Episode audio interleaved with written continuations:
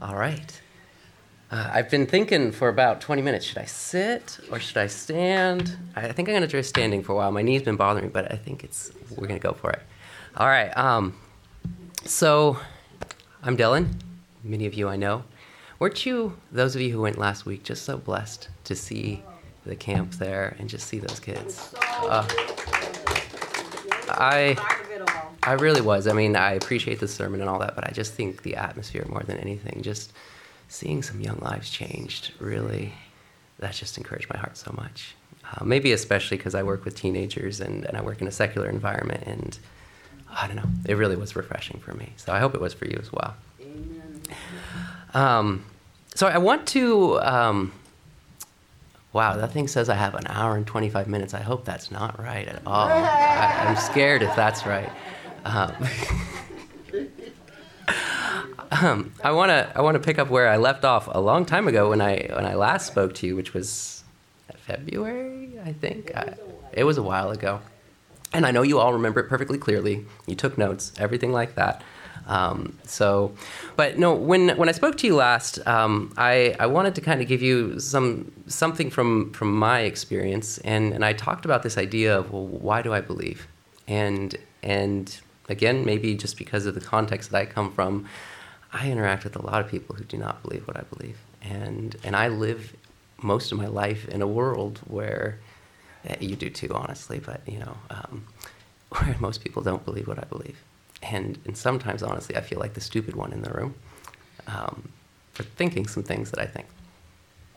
But really, when you pause and you, you step back a little bit and you think, why do I believe what I believe? I think that um, that we find we have so many good reasons to believe, and that we're not foolishly running off into oblivion. We are faithfully following our Father who has called us, and so. Um, so that's kind of the backdrop here. Like, why do I believe what I believe? And and, and last time when I spoke to you, um, I I mentioned a, a different question that I wasn't going to pursue, and and today that's actually what I'm going to pursue. So um, uh, the question that I want to pursue today is is how do I believe? And and I want you to just think that for a second. What, what do you mean by how do I believe? What what does it mean to pose? Isn't believing just believing? Like that's it, right? You believe. Um, but I want to actually suggest to you, and I think this is scripturally backed, that, that really this is more, sim- more, more complex than just I believe, and that really we should investigate that a little bit. And of course, you know, I've had, um, I think, about a month to prepare, so I've kind of had my mind ruminating on this for a while. I actually started with the question, how much do I believe? And I realized the much wasn't really giving me anything. And so I tossed that out the window, and, and really now it's, it's just how do I believe? So that's what I want to explore with you guys today.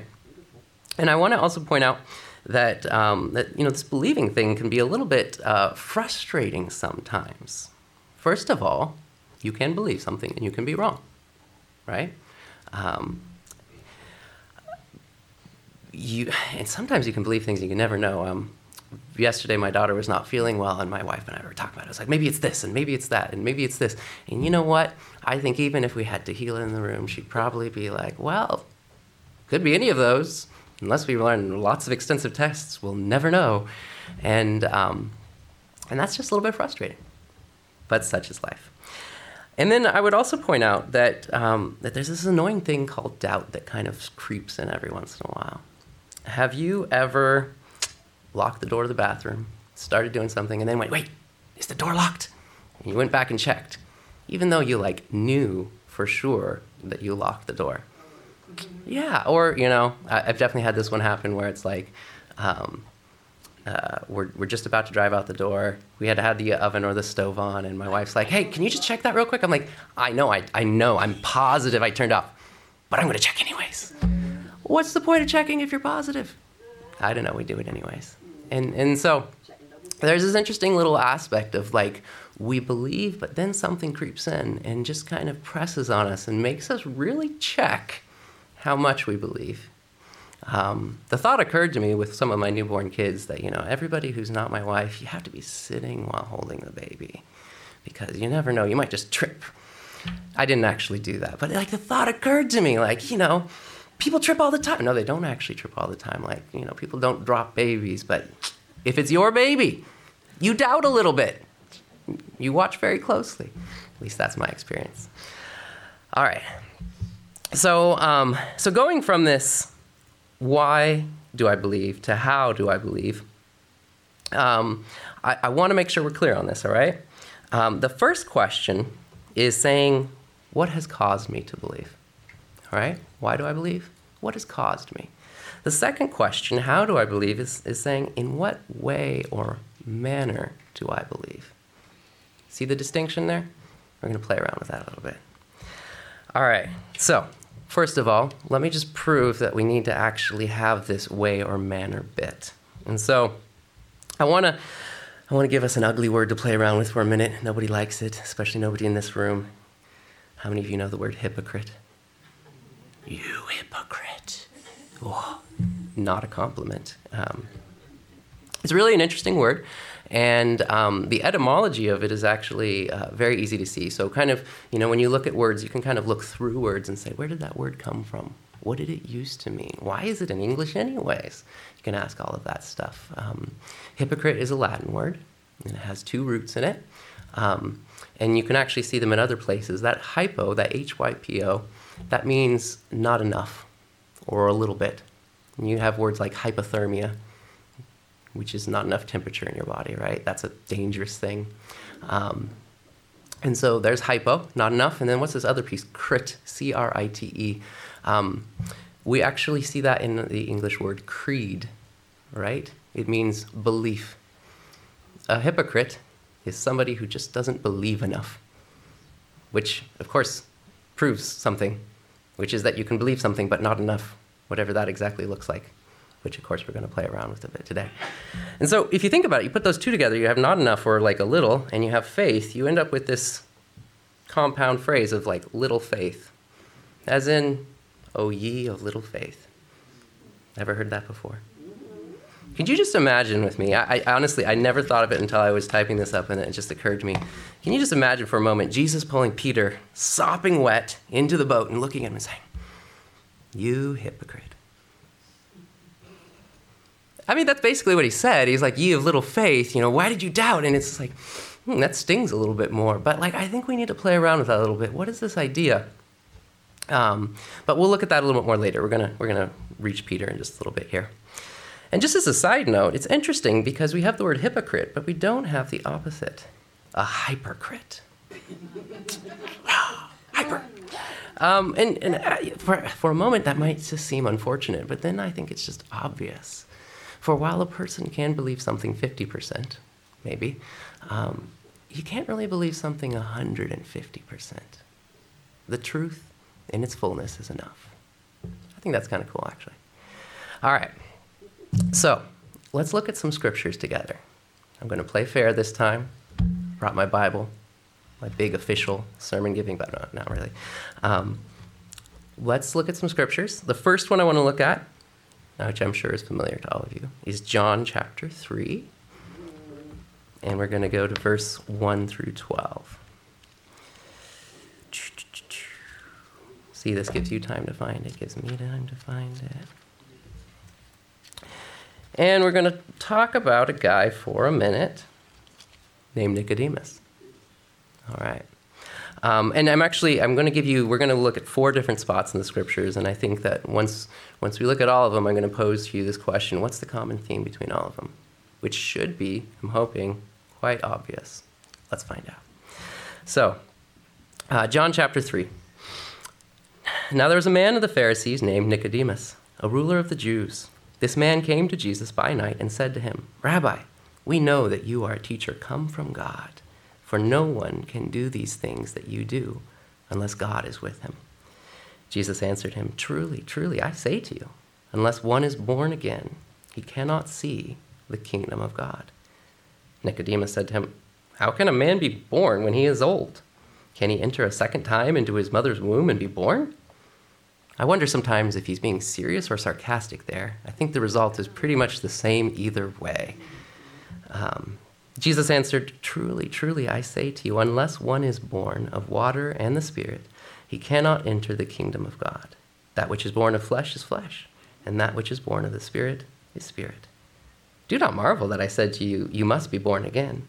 The wind blows where it wishes, and you hear its sound, but you do not know where it comes from or where it goes. So it is with everyone who is born of the Spirit. Nicodemus said to him, How can these things be?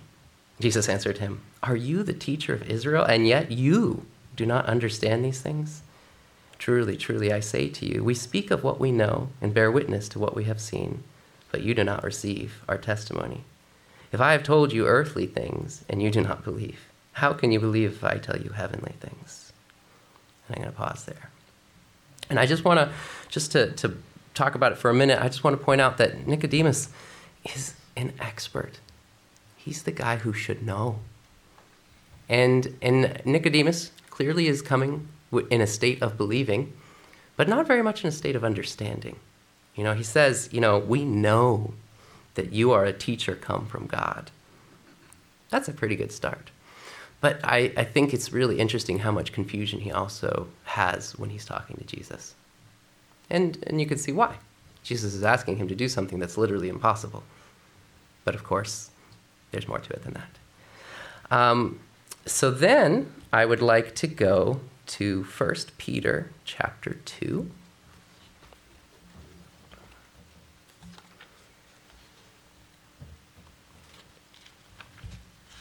Second Peter. First Peter chapter 2, verses 1 through 3. So put away all malice and all deceit and hypocrisy and envy and all slander. Like newborn infants, long for pure spiritual milk, that by it you may grow up into salvation, if indeed you have tasted that the Lord is good. Nice little short one there. And I want to just point out that, um, that clearly we're working with a metaphor. It's, it's, it's automatically a metaphor because what is spiritual milk? Um, what is pure spiritual milk? And I think that's a good question to contemplate. I'm not going to contemplate it too much quite yet. I would just point out that, um, you know, just hearing Emilio talking about these 11 people who gave their hearts to Christ, you know, what would be my advice to any one of them?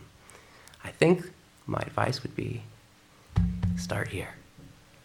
You know, look for the pure spiritual milk. But um, moving on, now we're going to just flip a couple pages over to 1 John chapter 3.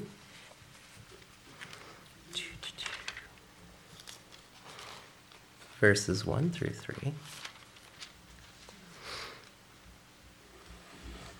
All right. See what kind of love the Father has given to us, that we should be called children of God. And so we are. The reason why the world does not know us is that it did not know Him. Beloved, we are God's children now, and what we will be has not yet appeared. But we know that when He appears, we shall be like Him, because we shall see Him as He is, and everyone who thus hopes in Him purifies himself as he is pure.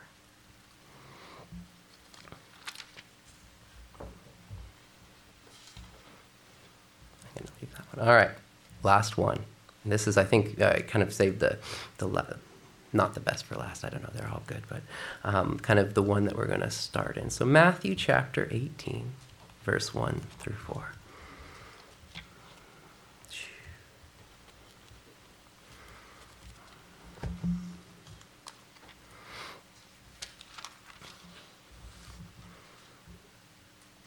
All right. Matthew chapter 18, verse 1. At that time, the disciples came to Jesus, saying, Who is the greatest in the kingdom of heaven? And calling to him a child, he put him in the midst of them and said, Truly I say to you, unless you turn and become like children, you will never enter the kingdom of heaven. Whoever humbles himself like this child is the greatest in the kingdom of heaven. Okay, what's the common theme?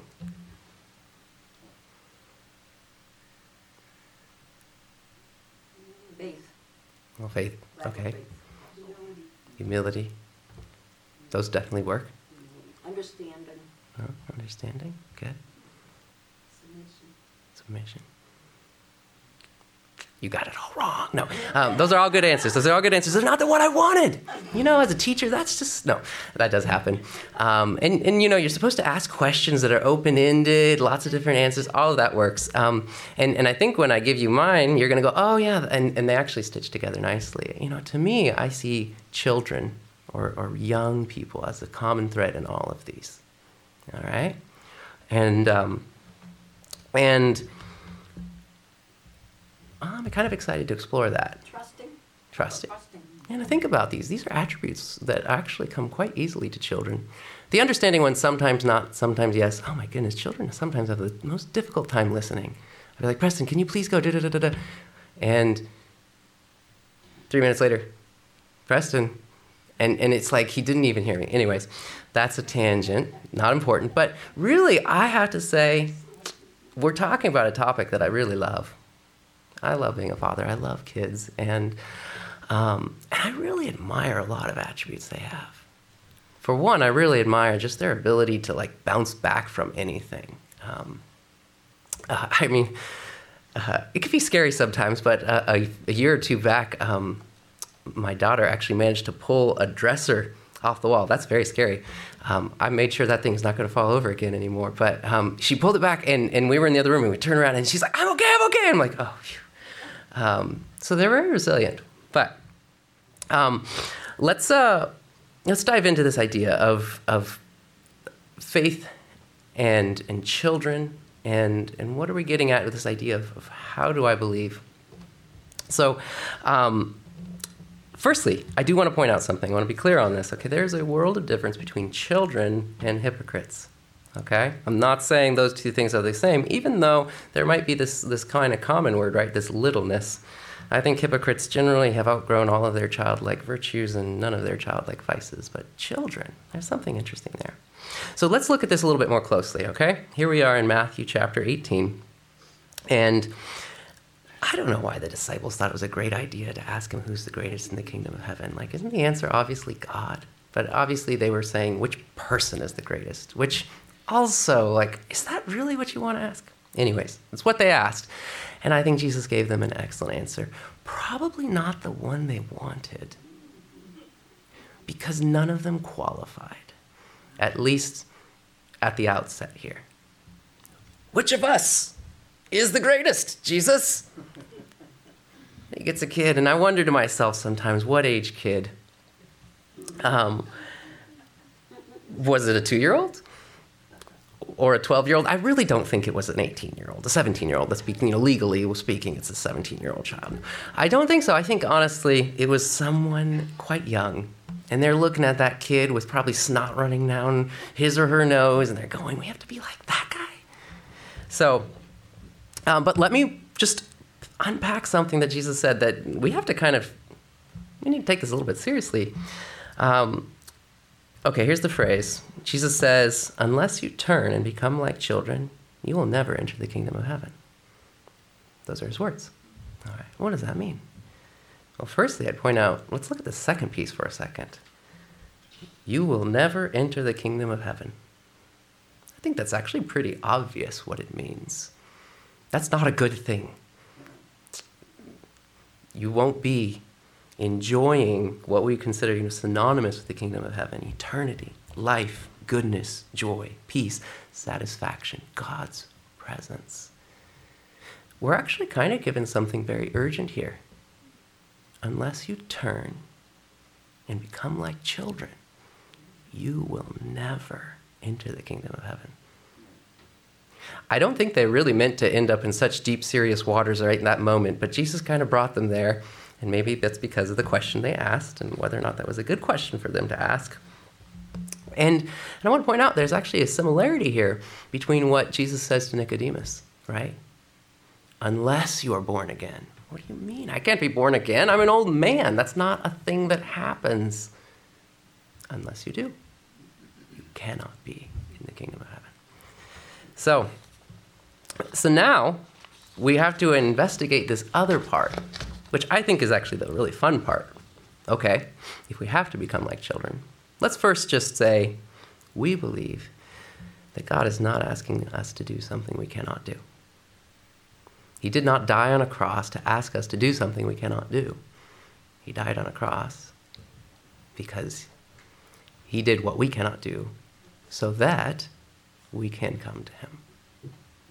So, what does it mean to be like a child? Think about it for a second.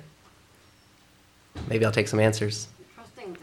Yeah, I think we already had some great answers, right? Okay. Well, I'm going to borrow from my greatest resource, which is basically my household, because all our kids, you know, we should have just left them here and asked them, what were we thinking dismissing them? They've got the information we need today. Um, they're probably upstairs enjoying snacks, running around, playing games. Why are we not doing these things? I don't know. Clearly, they're the important. Anyways, so um, so what do I think of when I think of children? Uh, I kind of obviously think of my own. You're welcome to think of the children in your life. Most likely, there are some somewhere. They're everywhere. Um, okay, but in all seriousness, um, my youngest daughter Hadassah is 15 months old. Oh man, um, what are some things that she does? Literally, from the moment I wake up and open the door, she wants to be around me. She'll like chase me down. She'll make me place her on the counter next to me while I cook dinner or breakfast or really any meal. Um, she'll toddle over to sit in my lap during dinner, which is fun, but also I want to eat my own dinner. Um, and um, let's see what else I got here. I mean, she honestly probably sits in my lap, lap like 50 times a day. When she's hurt, she screams until Brittany or I come. Nobody else will do. It's got to be one of us. If one of you came, she'd just scream all the more. Sorry. Um, when she's bored, she seeks us out and will not leave us alone until we entertain her. A little book. Here's one. Oh, great, you read it. Can you read me another? Or just read that one to me again. And it's uh, you know over and over. It's actually really beautiful. You thought I was going to say annoying. Um, no, it's it's really amazing. And and I think to myself, is that what Jesus meant? Do I love Father God the way Hadassah loves me? Do I await his arrival every morning? Do I look to him for consolation, for recreation, for fulfillment and meaning? Do I trust? There's that word back. No matter what, he is going to take care of me. He loves me like a father. I don't even understand it, but I know that's my dad. It's kind of a beautiful thing that we get to witness over and over again. Children have something that we can kind of forget a little bit. So sometimes I wonder if Jesus was thinking of someone like Hadassah and just brought up a one year old.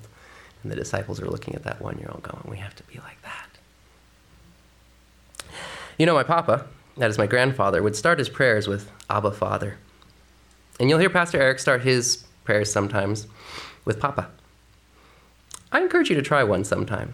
Don't do it to add some new Christianese to your vocabulary. I believe Jason talked about that at some point. And, um, I was upstairs with the kids, which is, you know, probably where I ought to have been. Um, but maybe try it on to see how it feels. Okay? Because if you think about it, um, well, I, I'm going to actually just reference a memory that I have. There's this song by a guy named Sean Groves, Christian artist, and he sings it. It's called Abba Father, and, and um, it's just this very personal song. And um, in the, the song, you know, he goes, you know, Abba Father, I love you, Daddy. And I played that once in my car, and, and somebody very dear to me was listening to it, and I look over and they're crying, and I'm like, I mean, I get it. It's a kind of one of the songs, but it just it it startled me. But I, I get it. I love you, Daddy. That word is just so powerful. And you know what Abba means? It means daddy. So if you're saying Abba Father, if you're saying that in your prayers, which you can, we'll get there in just one second, um, be aware of what you're saying. You're saying daddy. You're saying to God Almighty, the Lord of the universe, the Lord of hosts, the utmost on high, Daddy. That is amazing. And um, I think that if we didn't have biblical evidence that we can do that, maybe we even ought to do that, um, we probably would think that it's blasphemous. Just the irreverency of calling God Almighty Daddy. It makes it sound like we're bringing him down, when really that's not what's happening. It's the opposite. We're jumping into his lap. Because we have to be like children. If you're too old to be in God's lap, then turn and become like a child. And um, in, in Romans chapter 8, verse 15, sorry, I do have this one written down. You can look, but it's just a one verser, so you can follow along either way. For you did not receive the spirit of slavery to fall back into fear. We're not slaves to God.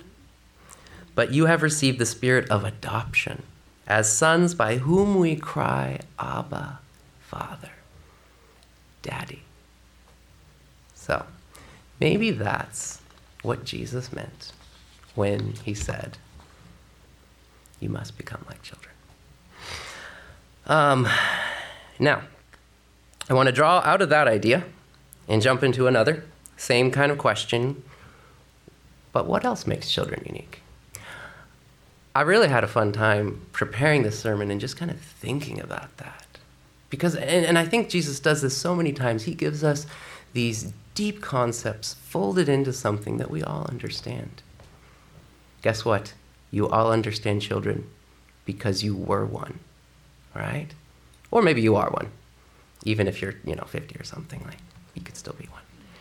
Um, I like to think some days that I still am one. And then I get kind of creaky and my back aches. And, you know, like this morning, my daughter was sleeping on me. And I'm like, this is great, but my back is killing me.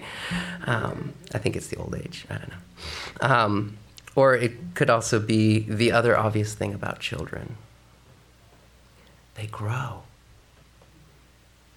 You know, I, I mean, it just happens. And sometimes you're like, wait, you couldn't do that before and and now suddenly they're off doing whatever they're doing. I enjoy asking my daughter Rowena, "How did you get so big?" To which she generally responds something like, "I, I just grew and grew and grew." Is really quite adorable. Can you tell I enjoy my um, my other job? Uh, my son Preston will tell you that he doesn't want to grow up. We try and encourage him that growing up has many perks, like driving but he may have a point. Um, but it doesn't matter because God has beautifully designed every child with guaranteed growth. It is impossible to stop. And who would want to? For what a blessing and what a gift. To be a child is to quite effortlessly grow. Sometimes I really miss that attribute. I really do. Um, uh, now, I know that growing up can be filled with all sorts of heartaches, but growing that comes about as natural to children as breathing is really quite amazing. And while the rest of reality is slowly burning down, shrinking, and unwinding, children grow. And I think, um, in many ways, what I want you to remember about this sermon, this question of how do you believe?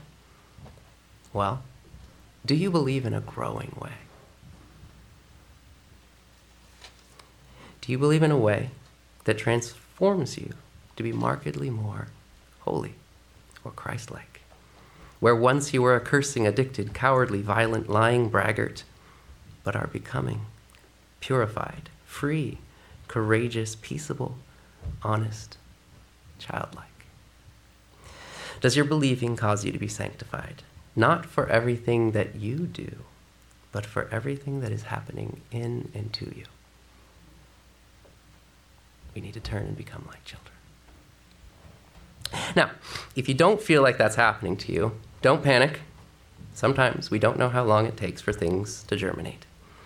But please, I beg you, don't walk out that door thinking you shouldn't change. For, and then this one we've already read, is 1 John 3 2, which I think I have a couple more times. Beloved, we are God's children. And, and then there's this middle piece. And what we will be has not yet appeared I encourage you to just pause and think about that one for a minute. To realize the wonder of the fact that we are still so young and what we will be has not yet appeared. What does that even mean? I don't know because it hasn't yet appeared. But someday. But we know that when he appears, we shall be like him. How many of you feel like Jesus on a day to day basis? I appreciate Jason's kind of, yeah. I'm trying here, but honestly, I feel like I'm, I'm still, still on the incline here. But we will see him as he is. You know, in education, sometimes we talk about something called a growth mindset. And its opposite is a fixed mindset. It's pretty straightforward. Some people think that they're fixed, they're just set in their ways. They're, they know what they know and they can't know anything else. Stop trying to teach me that TOK stuff. It doesn't make any sense. I didn't say any names there. Um, so there's a fixed mindset, and then there's the opposite, which is you know a growth mindset. This idea that you're just, of course, you don't know how to do things, but we learn things. That's why we go to school. That's why we take our experiences and change. And um, and it will come as no surprise to you that very often this is a self fulfilling prophecy. Those who think they cannot grow, they don't really grow. And those who think that they can, that they will, that it's inevitable, they do. It's kind of amazing, honestly. And I really caution you from thinking that you have made it to wherever you need to have made it, or that you cannot make it to wherever you need to make it. God has told us we must turn and become like children. And I also just caution you from forgetting God's grace. Not all of us are great learners, but God is the best of teachers. Even if your worst fears of yourself are perfectly accurate, that you cannot learn a single thing, that your brain is just sludge, it's not, but even if it were, then I would remind you that God is not passive. His grace is real, living, active. It's a powerful force, far more powerful than our stubbornness. James 1:5 says, also one liner. Sorry, I'm not going to give you any time to find it. You can find it later. If any of you lacks wisdom, let him ask God, who gives generously to all without reproach, and it will be given him. So don't think that you can't change. You need to be like children. We need to be like children. Now, I encourage you to think this through more and to tell me what other child qualities might be necessary. Really, I mean, not right this instant because we need to close up, but um, I would love to hear. And um, if, I, if you wanted me to point you in a direction, I would say C.S. Lewis's The Weight of Glory has some great stuff about being a child.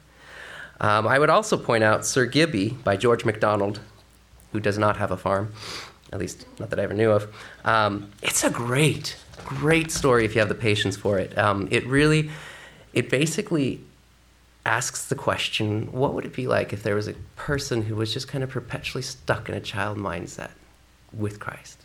It's a really great story. Take a look at it. All right, but before I close, I want to come back to Peter. I feel like I did him a little bit of, you know, bad draw there. But um, here he is walking on the water, our original hypocrite. Um, and I think it's really easy to overlook Peter's great success. All right? I think Peter was acting perfectly in child faith in that entire scenario. I think if it were me, I don't know if I would have the originality to be like, oh, wow, Jesus walking on the water. If that's you, call me out, will you? I want to walk on the water too. I don't think that would be me. I think I'd be like, what's the password? so, Peter, he really is a great example of child faith. And so, if you want to follow along with me, that story is in Matthew 14, and we'll just read that and we'll close there. I got six minutes on the clock. I think I can do it. Um, you know what? I'm at 18. I'll just go back. Matthew chapter 14, verse 22. It's always titled Jesus Walks on the Water, as opposed to Peter stumbles and falls into the water. Um, immediately he made the disciples get into the boat and go before him to the other side, while he dismissed the crowds. And after he dismissed the crowds, he went up on the mountain by himself to pray, which I think is a great example of being like a child. He just wanted to spend some time with his daddy. When evening came, he was there alone, but the boat by this time was a long way from the land, beaten by the waves, for the wind was against them. And in the fourth watch of the night, he came to them, walking on the sea. But when the disciples saw him walking on the sea, they were terrified and said, It is a ghost. And they cried out in fear. But immediately Jesus spoke to them, saying, Take heart, it is I. Do not be afraid. And Peter answered him, Lord, if it is you, command me to come to you on the water. He said, Come. So Peter got out of the boat and walked on the water and came to Jesus. But when he saw the wind, he was afraid, and beginning to sink, he cried out, Lord, save me. Jesus immediately reached out his hand and took hold of him, saying to him, Oh, you little, you of little faith. You could put in, you hypocrite, if you want to, right there. Why did you doubt? And when they got into the boat, the wind ceased, and those in the boat worshipped him, saying, Truly, you are the Son of God. You know, I risk the risk I face in such a sermon as this is to have to answer the question, but children grow up. So when should I consider myself grown up? I don't know. Tune in next week for the sermon that I anticipate titling Grown Up Faith. We'll see how it goes. Um, but let me give you one possible thought. First, an analogy. How do you know when someone's mastered riding a bike? They don't fall. That's definitely a good part of it. Could give you a few more answers. We'll leave it at that. They enjoy doing it. They enjoy doing it. That's a great answer. I think I'll just take that one. Again, sometimes there's like 20 different answers, and I'm like expecting one, and it's good. It's very good. Um, I like they enjoy doing it. But I would also add to it, they aren't constantly looking at their hands and feet. That is definitely what happens at first. They're just pedaling along. That is not how you're supposed to ride a bike. Um, but rather, they're able to see what's around them and where they're going. In the same way, sometimes I consider faith, and I realize that all too often I am asking myself, but am I humble? A- Am I patient? Am, am I gracious? And I feel like these questions are kind of like me looking at my feet. Or maybe like Peter looking at his footsteps on the water, going, Is this actually happening right now? And I think when we're grown up, we won't marvel so much at our footsteps as we're walking on the water. Instead, we'll realize the point was always what Jesus said Come. Why did Peter walk on the water? Not because it's a great new sport, but because there was Jesus and he was walking to him. So, how do you believe? Ask yourself that question, and may it be that you believe in a way that makes you become more like Jesus. For as it is written, Beloved, we are God's children now, and what we will be has not yet appeared. But we know that when he appears, we shall be like him, because we shall see him as he is.